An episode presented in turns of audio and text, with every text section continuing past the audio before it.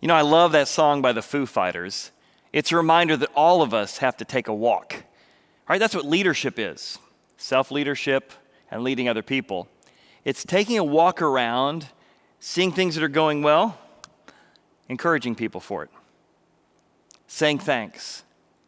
It's also being courageous enough to look at the broken areas of our life and say, hey, this area of my character, it needs some work. It looks like it's come loose up here. Or you know what, I got some walls in my life that my marriage, I've started to let slide. Or maybe a relationship with my son or daughter is starting to drift, and I've got to reprioritize that. See, leadership is being willing to take a walk around the walls of your life and affirm what is going well, but also address the areas that need some attention. And that's what Nehemiah does.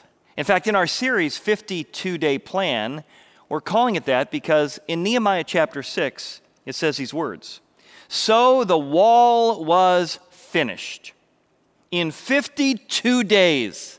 And it happened that when our enemies heard of this, they were disheartened." I can't believe I got that done.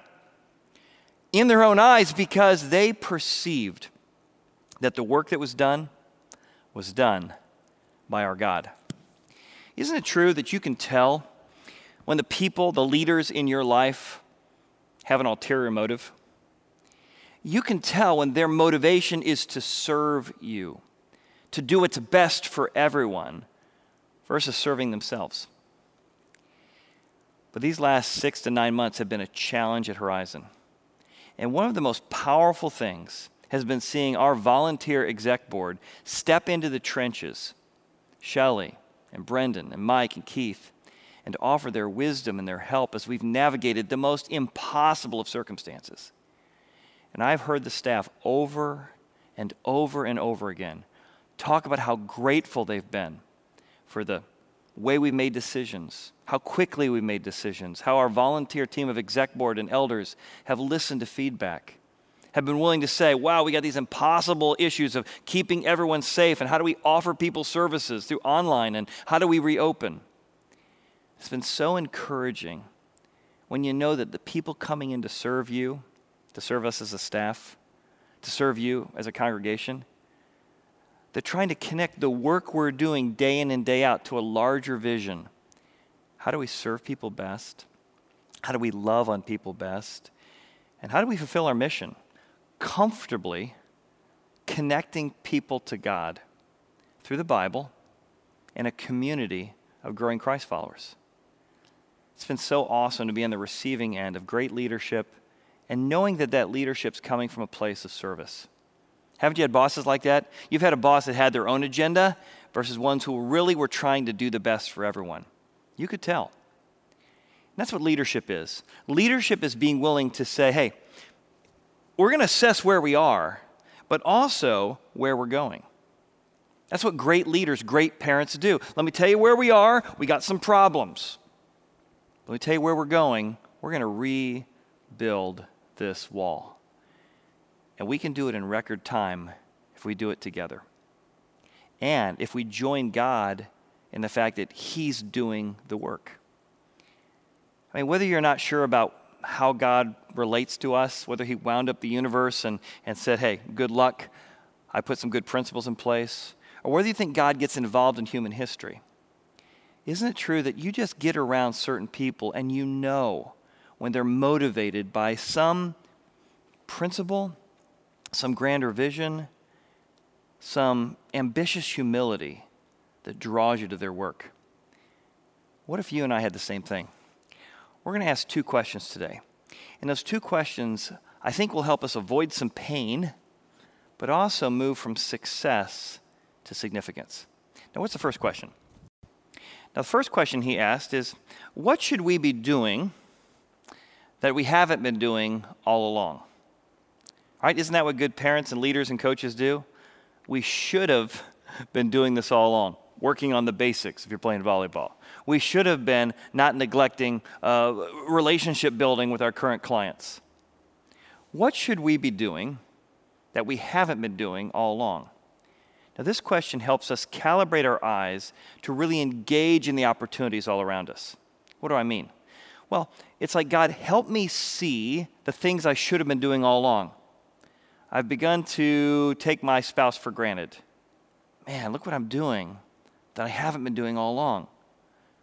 And then suddenly your eyes get open, you see your spouse's need for respect or attention or affection. Your kids, you've just been so busy that you didn't notice your son or daughter really needs some comfort. They really need some attention or some encouragement. What should I be doing that I haven't been doing all along? And notice how this happens with Nehemiah and with the king. So Nehemiah is a cupbearer, and he's working for King Artaxerxes. Now the wine came before him, and he took in the wine. And as he did, the king notices that he's sad. Now he had never been sad in the presence of the king before, and for good reason. It was a capital offense. If you work for the king, your job is to be happy, happy, happy, to be professional. The king's got enough on his mind, and not having his cupbearer's sadness bringing him down, if you know what I'm saying. But this king has a relationship with Nehemiah. He cares about Nehemiah, and he notices that he's sad, and he asks, what's going on? You're not sick. You seem really down. And suddenly Nehemiah is dreadfully afraid. I'm going to lose my life for not putting on a happy face, right? He says, why is your face sad since you're not sick? And I'm dreadfully afraid. Well, here's what happens next. The king said to me, well, what do you need? Sounds like you got a problem. We're in a relationship. We're more than just you work for me. You're the Hebrew that drinks and makes sure I'm not dead. We have a friendship. What do you need from me? And suddenly I prayed to the God of heaven. He shot up a quick prayer. God, help me. Help me not die. And maybe this is the opportunity that I've been looking for. What should I be doing that I haven't been doing all along? Using my position to help rebuild your work for the poor and the needy 100 miles away. So he's got this plan in his heart. He senses this might be the moment. He shoots up a 1-minute prayer and says, King, here's what I need. And he launches into it. If your servant has found favor in your sight. I love that intro. So humble. I need your help. And if I've found favor in your sight, I'd like to go back and rebuild the walls of my hometown, my father's tombs. So it pleased the king to send me. Why would a Persian king want to help finance a Jewish rebuild of a temple? Well, a little background might be helpful. King Xerxes was the father, most archaeologists and commentators believe, of the king we're talking about, King Artaxerxes. Nehemiah is working for Artaxerxes. But if you jump back in history, the Bible and Persian history shows that Xerxes had a wife named Esther. And in the book of Esther, a Hebrew woman named Esther came to be the queen. And so Artaxerxes may very well be her son.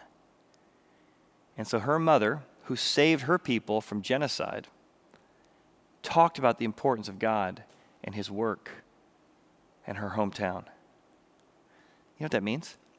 That means that prior to Nehemiah being in this moment and shooting up this prayer, God had already been at work. God had prepared 50 years in advance through Esther and Xerxes, the heart of this leader, through the relationship of Nehemiah, to be ready to be part of this new work. And what happens? He says, well, here's what I need. If it pleases the king, I need some letters to cross the river. I got to get safety. We got to travel an awful long place. I need letters for the timber. I need some timber and supplies to rebuild this thing. He had already worked this thing out in his head, and he launches into his elevator speech. This is my moment with the king. He asked, I prayed, boom, here's what I need. Because here's where Susa is. And he's got to make it from Susa all the way over to Israel, to Judah, crossing over the river. He also needs timber. He needs gold. He needs supplies. And you know, King Artaxerxes provides it all. Here he is in Susa. It's a model of what that kingdom looked like he served in. And now he's traveling from Susa with these letters. This is what a Persian decree would look like. I mean, these were the royal documents. The king is financing this work and these travels. Don't mess with this caravan. The king is here. See, God presents himself as a king. And it says, when you begin to be about the king's work, not just your own kingdom's work, building my kingdom, not just your own castle, I will help you. And I will help your life be part of a grander vision. Imagine, Persian gold is supplying the money needed to rebuild a Hebrew temple. Now, how about for you? What are the things that you can look back on and say, what should I be doing that I haven't been doing all along? Maybe you made a move in your career or even a location change. And you said to yourself, why didn't I do this years ago? Maybe you spent the time finally putting that babysitter in place so that every Friday night you can go on a date with your wife. Or you finally prioritize your schedule to make sure you and your spouse got away once a year for a 7-day vacation with just the two of you. Maybe you finally got serious about your health, playing some tennis or bicycling or making yourself healthy, and you say, you know, I should have been doing this all along. It's no wonder I got to the place that I wasn't feeling as healthy because of those habits. You begin to calibrate yourself now and say, if I've learned some of those lessons in the past, how do I learn those moving forward? Maybe you feel like God's prompting you to be part of something bigger, something grander than what you're currently doing. You just start to shoot up those one-sentence prayers. God, help me find a burden. And when those opportunities present themselves, God, help me to say this right. Grant me favor in the eyes and ears of those who have the influence and position to get me from where I am to where I need to go. I remember several years ago, I felt really compelled to write a book. I had never written a book before, didn't have any access to any publishers or anything. But I just felt like this one book, Godonomics, that I pitched to Random House, that's now owned by Penguin, and also another series we did at church called Fast Track Bible, I was pitching to a company down in Nashville. And I remember preparing my elevator pitch for both these different products, totally different concept, totally different content. And I remember going into the room for the publisher, going into the room with the team that was going to prove it. And I remember praying this prayer in Nehemiah. I felt like God was saying, that's the prayer to pray. God, grant me favor in the eyes and ears of those I'm about to present. And I prayed that prayer, and I've had doors shut at times. But boy, in those two moments 10 years ago, I felt like God was saying, pray that prayer. And as I walked before that publisher, when I gave my pitch before that publishing board, God opened those doors as I was prepared and saying, God, the results are up to you. I can't make a book sell. I can't make a DVD series work. I can just be faithful that I feel like you've told me to engage in this project. Many of you have been part of our men's gatherings on Sunday nights and Mondays with Ken Kington. In fact, if you haven't been, we invite you to be part of it. But Ken was talking about, you know, how to restore your marriage and how to build in those kind of relationship growth strategies that we all need. But he told me a powerful story about a guy who's a real estate investor who's been coming to his group. And he's been doing fine, thank you very much, in almost every area of his company. Well, about a few months ago, he said, hey, Ken, I got to tell you something. Hey, what's going on? Man, I just bought a brand new motor for the boat, and I can't be more excited. And Ken's thinking he's talking about a speedboat, maybe a backup for a sailboat, something he personally owns. He's like, well, tell me more about your boat. He's imagining him wakeboarding or skiing. He's like, no, it's not that kind of boat. So how much was the engine? The guy said, the engine was $2 million. For the engine? Yeah. What kind of engine is this? He said, well, several years ago, I was doing very well with real estate, but I felt like God wanted me to be part of something bigger. So I found a nonprofit that travels around the world in a boat, and it brings hope and medicine and literature about God and faith to cities and countries that could no longer access that kind of health care or access that kind of education. But you know, about 6 or 7 months ago, the engine on that thing broke. And so it has been so exciting. I've been praying and working and networking to find a motor so we can continue to offer those services all around the world. And Ken said he was getting excited about this motorboat. He was getting excited that this guy, who's a real estate developer doing fine, had found even a grander vision to move from success to significance. But God was calling him to take his skills in networking and business and use it to help people around the world with a greater need. He was taking a walk. Outside of his walls of real estate, might there be other areas in the world that God wants me to be part of? Now that leads us to our second question. What have you been doing that's led to your undoing? Right? Isn't it true that sometimes we get in trouble because we haven't been doing good things?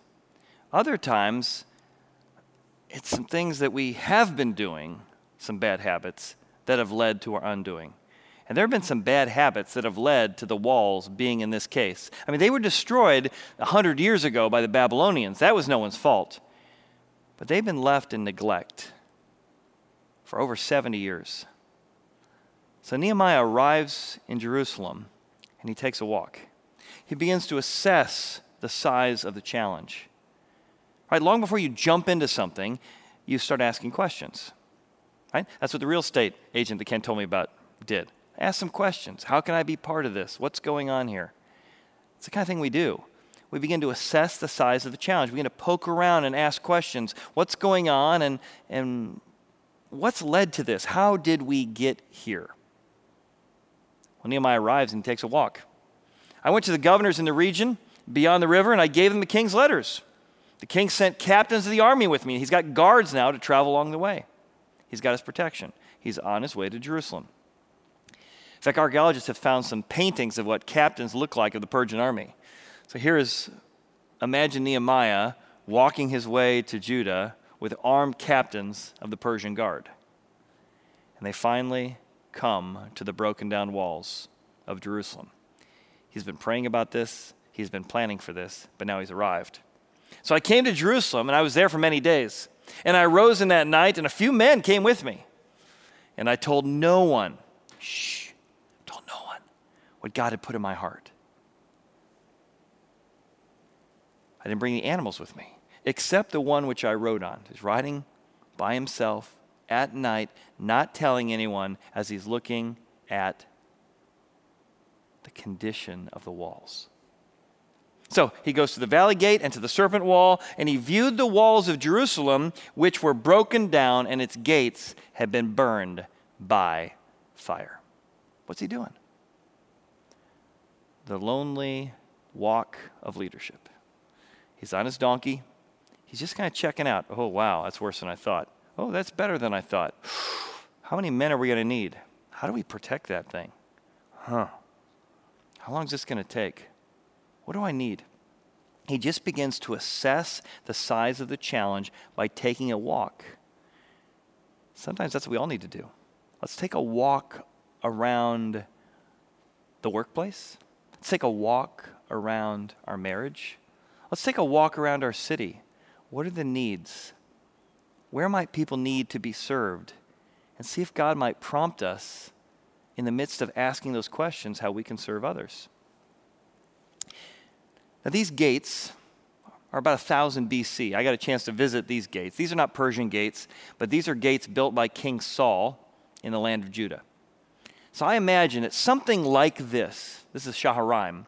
But something like this is the experience that Nehemiah had as he traveled around the gates that night, praying and asking God, how can and should I be part of this? So I went up at night to the valley, and I viewed the wall. And I turned back and entered the valley gate, and so returned, and the officials did not know where I had gone or what I had done. Not going to make a big deal. Just taking a walk, just assessing the challenge before me. That's what he's doing. And I said, hey, have you guys ever seen the distress that we're in? How did we get here? What have we been doing that's led to our undoing? Do you not realize that this wall's in distress? Does nobody realize that we need to fix that thing? He's asking the people who live there, the leaders that are there. They lie in waste. The gates are burned with fire. So come on. Let's go build a wall of Jerusalem. Let's start doing the things that we need to do and stop doing the things that have led to our undoing. And I told them of the hand of God that which had been upon me and also the king's words that he had spoken to me. And they said, all right, let's rise up and build the wall. But before he goes public, he assessed, and he prayed. And then when the time came, he challenged leaders. You're going to see him continually challenge leaders. He's going to say to people around him, hey guys, why aren't you doing the things you need to do? Why have we become so complacent? Why have we become so negligent? It's time to be part of something bigger. It's time to serve greater people. Imagine generations that are going to be impacted by the work we do. And he's going to accomplish in 52 days what they hadn't done in over 70. Isn't that powerful? So what have I been doing that's led to my undoing? Now, there may be a whole list of things. But typically, we don't take the time to take a walk along the wall to ask that question. What have I been doing that's led to my undoing? I talked to a friend at Horizon this last week who's been making some incredible progress in his spiritual life. Some incredible ability to show empathy, to engage in his marriage and his family. He was sharing with me all the ways God has helped him make progress, but it required him to say, look at the things I was doing that led to my undoing. The way I prioritized things, the way I engaged in certain secrets, the way I engaged in certain behaviors. As he was just sharing a lot of the ways in which he decided to take a look at how he had caused the breakdown in many of his walls. He said, God has not only been restoring me, but he's asking me to be part of restoring others. He told me he was working with a nonprofit who'd been part of kind of his rebuilding of the walls and how powerful this ministry had been for him and his spiritual journey. And he began to ask questions about that ministry. This is so good for me, maybe it'd be good for others. And he found out that this particular ministry was doing great work, but they were really deep in debt. So he began to ask more questions and dig into the finances. He started to brainstorm. He's a business guy. He said, tell you what if you talk to your debtors and you could get 50 cents on the dollar? If they don't have any hope of getting that money soon, if we could raise the money to pay off half it, would they forgive the other half? Oh, I don't think they'd go for that. Let's pray about it. Let's think about it. So they prayed about it. They pitched it. They put a timeline on the deal. And sure enough, about 2 or 3 days later, the debtors came back and said, or the bank came back rather and said, we'll go for it. If you can get us the money in the next, whatever it was, 30 days, you get us half, we'll forgive the rest. That's exactly what happened. He said, I was so excited what God had done in my life, and then I could help the people who had done some of the work in my life, and some of my business skills, some of my negotiating skills, some of my creative thinking could help set a nonprofit up to take a huge load of debt off them to help set them up for success. Isn't that powerful? What are some things that you've been doing in your life that have led to your undoing?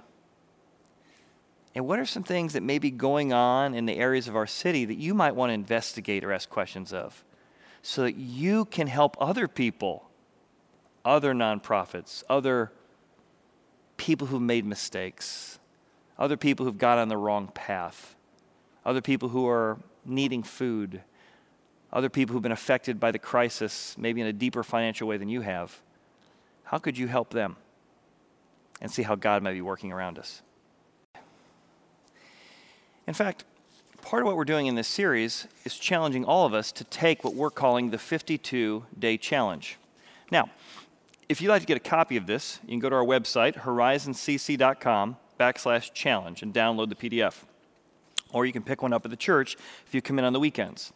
But this is really a track to run on. This is just simple little daily exercises to help you begin to go on this journey of assessing and walking the walls in your life. Now, if you didn't pick this up last week, they do build on each other, but they also stand alone. Each week, there's one thing to do each day. So if you didn't get to the first week, don't worry about it. Just start today. Some are very easy, like, for example, Sunday, October 11th. Watch the Sunday message online entitled Walking the Walls.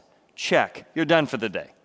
But then each day, Monday, Tuesday, little things you can do to begin to say, how do I walk the walls in my life and see what God might want me to do? Read Nehemiah chapter 2. I gave you an overview. What stuck out to you in this chapter? Explore the characters that are going to come out in these chapters that begin to try and discourage the work that's being done.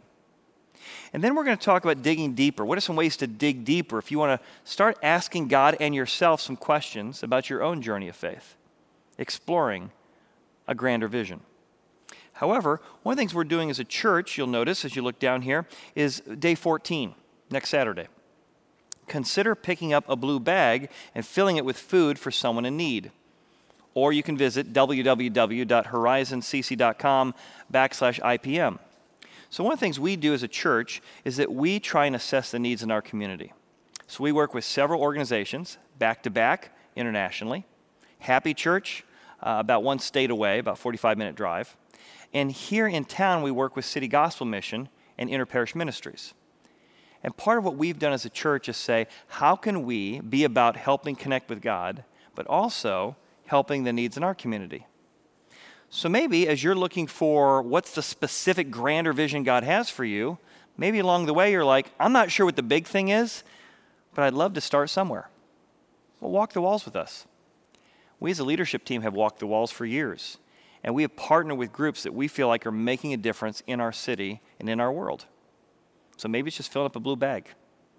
We can drop it off. Or if you're not ready for that, because you want to come to the building yet, call us at the office or visit that website, the IPM /, and someone will help do the shopping for you and get involved in that process so you can be part of it without having to necessarily come out of a place that you feel safe. But it's during this time where people are in need, let's find ways to bring food and resources to those in our community. We as a church are about comfortably connecting people to God, right? We got online services. We got services on the weekend. We've reopened our men's program. We have women's Bible studies. Our student ministry just opened. These are things going on right now as we're trying to assess our walls. But we also know what it's really about is helping you connect with God. And that's why we developed this tool, the 52 Day Challenge. We want to help you in your journey. That's what our last 20 years has been about, especially what the last 9 months is about. We want to create ways that you can connect with God during this time. Because I want a life that's more than just fine, right? How you doing? Fine, fine. Don't you want more than fine? God called Nehemiah from a fine, thank you very much life to a life of significance. So I want to pray that God will help you. Use our 52-day plan tool to challenge as part of that journey, reading the book of Nehemiah with us, if that's part of your journey, but to begin to find a greater sense of how we can serve others the way God served us. Let's pray together. Father, thank you that your Son came from heaven to earth to assess the need we had, and it was bad, and to pay the ultimate cost, his life, so that we would learn how to serve others the way you served us. Father, give each person here today, use this tool in their life to give them a grander vision to live a life that's more than just fine. In Jesus' name, amen.